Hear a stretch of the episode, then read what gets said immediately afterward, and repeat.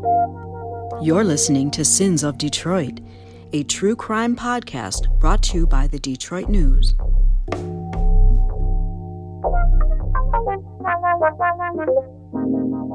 Season 1 Motor City Injustice, a look at wrongful convictions that started with investigations by the Detroit Police Department.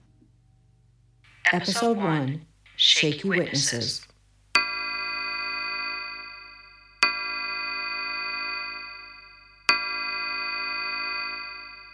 Hardest time any man can do is for a crime he didn't commit.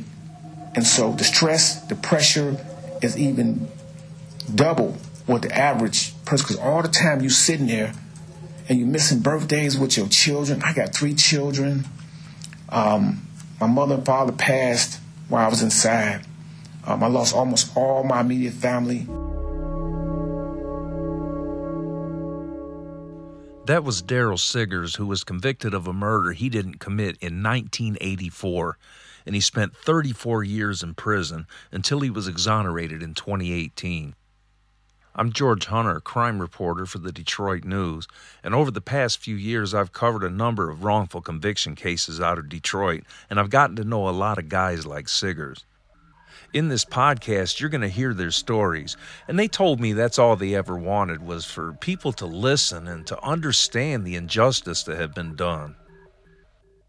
This whole case, for the most part, was based on lies. Just sloppy police work, ineffective assistance of counsel, um, and just false forensic evidence.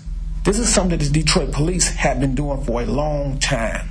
They just wanted to close this case, and I just happened to be um, illiterate, black, uneducated, poor, and so I feel, I'm, I'm, the perfect guy to, to do this to, and that's what they did. That's what they did. That's what they did. That's what they did. That's what they did. When I first started on the Detroit crime beat in 1998, there were major problems throughout the Detroit Police Department, and my paper got a lot of story tips from honest cops who were disgusted at what they saw happening. According to the U.S. Department of Justice, Detroit police routinely violated people's civil rights in the years leading up to 2003 when the city agreed to two consent judgments, which lasted for 13 years.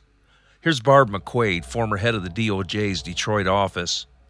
In 2003, uh, these consent decrees, two of them, were entered to resolve allegations filed by the Department of Justice. Starting in 2000, the Justice Department conducted an investigation and found a pattern and practice of unconstitutional policing in Detroit. And those unconstitutional practices largely fell into three big categories. One was use of excessive force, sometimes resulting in fatal shootings. Two was unlawful detention of witnesses who had not committed any crimes at all, just locking up people who might have information about a suspect or a crime. And three, uh, conditions of confinement that were deplorable in police holding cells.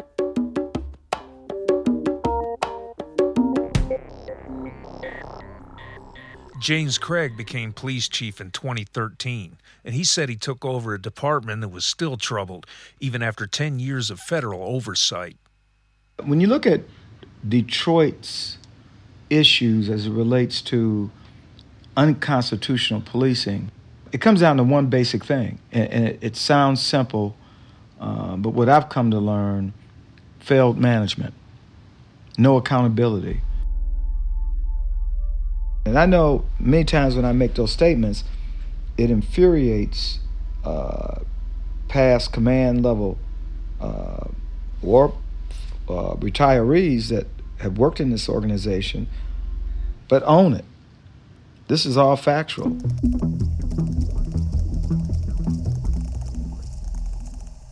David Moran, director of the University of Michigan's Innocence Clinic, says the culture in the police department made Detroit cops the entry point to a criminal justice system to put generations of innocent people in prison. There were a lot of serious problems. And to take an example, um, it was a routine practice in the homicide department when they go to a to a scene, they would uh, arrest witnesses and take witnesses downtown and and put them in filthy, bug infested holding cells and on at 1300 Beaubien, and hold them there until somebody talked. And this is obviously an unconstitutional practice because people aren't supposed to be arrested unless there's probable cause that they did something wrong, not that they saw something wrong. And it led to innumerable uh, wrongful convictions. We will never know how many people were wrongfully convicted because uh, witnesses were arrested and coerced into falsely implicating somebody. And then when they would falsely implicate somebody, they'd be released. And then they go to court and say, no, it wasn't true. I was coerced into saying that. And then the statements would be used as proof that what they said was true. And, and so there are many cases in which people were convicted entirely on, on these statements that the witnesses would not stand by in court. So it was a culture where there were a lot of bad things going on. Here's Chief Craig. That's the most unconstitutional form of policing uh, that I'm aware of. And then some of the retirees or folks that have been around the organization for many years will tell you, well, when we had witnesses that wouldn't talk and we placed them in custody, it had an effect on reducing homicides. And I say that's ludicrous. That's ludicrous.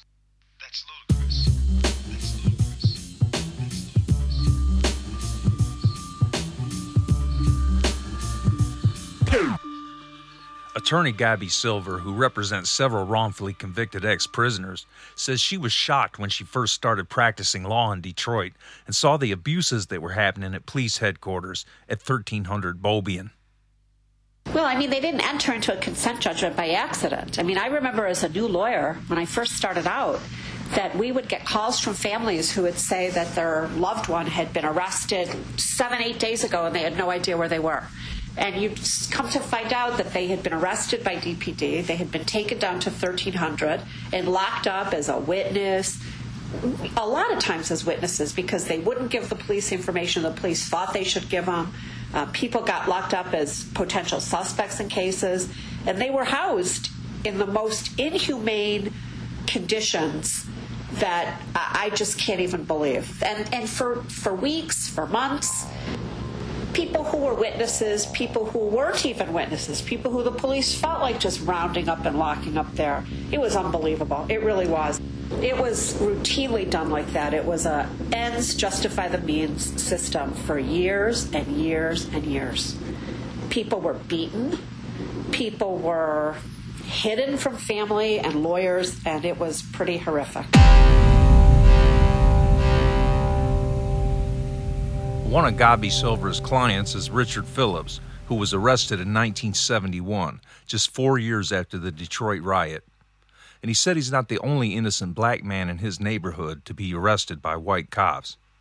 Phillips was convicted of first degree murder, a crime he didn't commit, based on one man's testimony, which, as has happened in so many of these cases, was later found to be faulty. Phillips was exonerated in 2018 after spending more time in prison than any other innocent person on record in United States history 46 years. The atmosphere at the time in the 70s was not good. The relationships between blacks and the police was very untrustworthy just a few years after the riot. So you got to imagine what the attitudes were among people at that time. Four, five years is not going to make that much difference in attitudes. You know, in other words, if the police had a bad relationship with the black people and blacks always thought that they were being taken advantage of, used, uh, uh put into situations where they would be responsible for crimes that they didn't do, uh, taking their money, all kind of stuff was going on.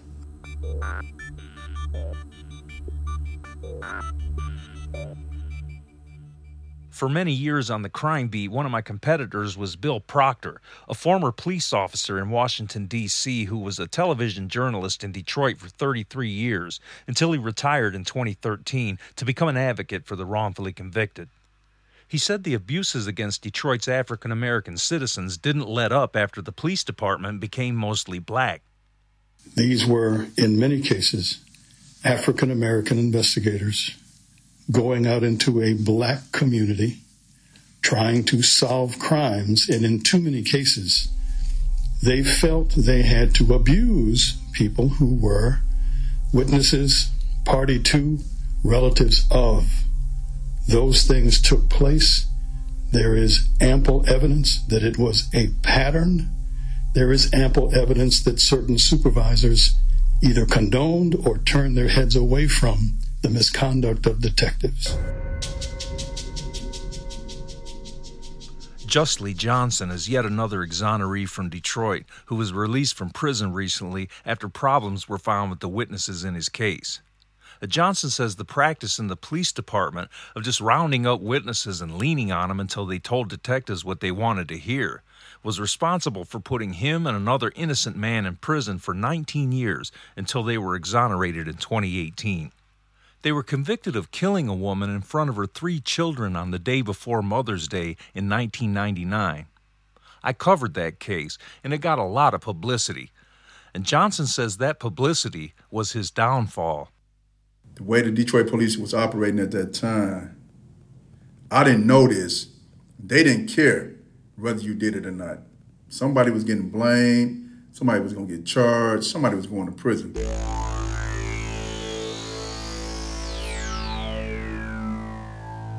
For more Detroit crime coverage, breaking news, features, and sports, please click on www.detroitnews.com. The Detroit News, our reporting, your stories.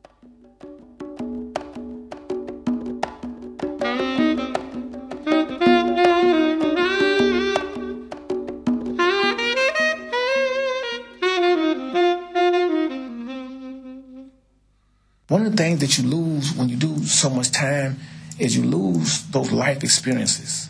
You know, um, certain things like how to order off a menu. I went into a restaurant, they handed me a menu. I've been served food for 34 years, so I don't know how to really use this menu, you know. And so it's things like that, or how to drive a car, or where buildings is, or about cell phones. You know, none of this stuff was was there when I went inside. And so you lose, you lose so much. I lost so much during them 34 years. But what you're hearing from Darrell Siggers is the same story I've been hearing over and over recently as a record number of innocent people are getting out of prison in Michigan. Here's Justly Johnson. I could have been anything. Know, I could have had my own businesses, my own company, anything. They they just put my future on pause. You know, and it was sad that we had to go through that. You know what I'm saying? Uh, the bonding with my mother, the, the birthing of my nephews, you know, spending time with my family. Johnson's co defendant, Kendrick Scott, says he's still trying to cope with everything he lost during those 19 years in prison for a murder he didn't commit. I don't know the word you could even use. You snatched away from your life and put in a life for something you didn't do. You can't be around your family. I miss having kids. I don't got no kids. I missed growing and development. I haven't developed with like relationships with women. I don't know how to have a relationship because I'm still having childish relationships and I'm 41 years old now, so I'm still in that mentality. I didn't have a girlfriend in there, so it wasn't like I was dating or nothing. So can't do that in there. Have no real relationship. Go through woes. So life just real messed up right now.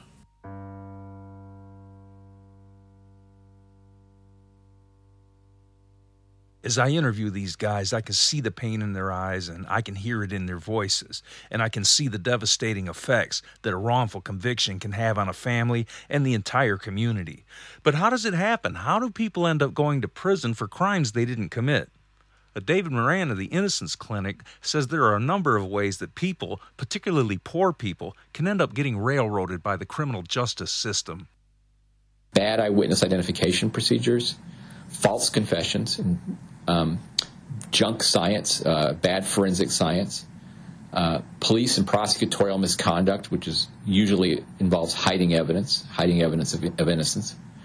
Uh, bad defense lawyering, uh, which is a real problem in Michigan because Michigan has one of the nation's worst systems for providing indigent defense to poor people at trial.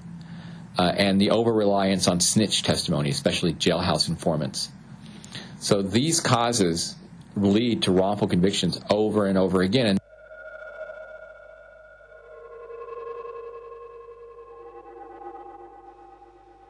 I should point out here that there are pending lawsuits against the city and the police department from exonerees, and the city attorneys declined to be interviewed for this podcast.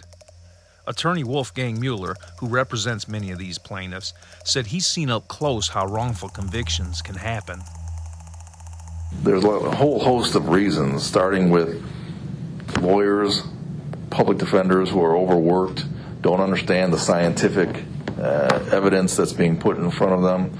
Overworked and underpaid is, is a big theme, not only from the police, but to the public defenders. And then you have overzealous prosecutors, prosecutors who are truly pounding square pegs into round holes to try to fit evidence to make their theory. So they start backwards with you're guilty. How do we prove that? Instead of, as, as you hear a lot of times, you're supposed to let the evidence take you where it leads you. And sometimes it leads you to the right person, and sometimes it says it's not the person we're focusing on. But when you start pounding square pegs into round holes because you're starting at the finish, then you have a problem. And, and judges have their own faults because a lot of times judges on the slimmest of evidence will say we have probable cause to proceed to trial. You don't know what a jury's going to do. There are all kinds of cases where as you look at it objectively, you're blown away that anybody could ever get convicted on this evidence, but it happens. And then once a conviction happens, it is really hard to undo when that train leaves the station.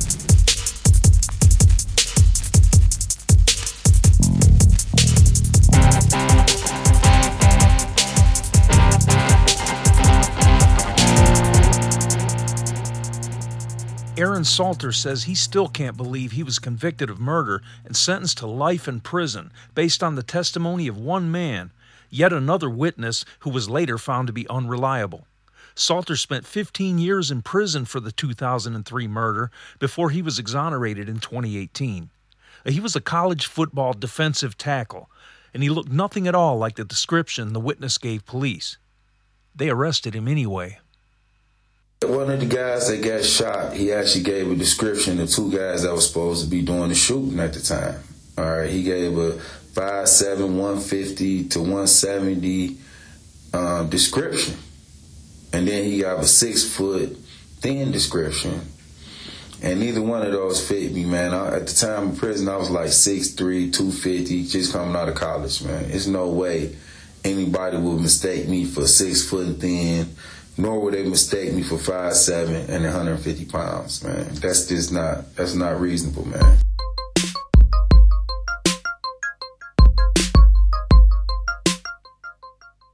You know, I don't know if it's really because they wanted to close the case. I don't know. I can't, for the life of me, I can't understand how you would put a guy in, in prison for the rest of his life with no evidence other than a shaky witness. I don't understand how that can happen, man. That's just being real. Like that description should not be enough to take a guy whole life, man. Take a guy whole life, man. Take a guy whole life, man. Take a guy whole life.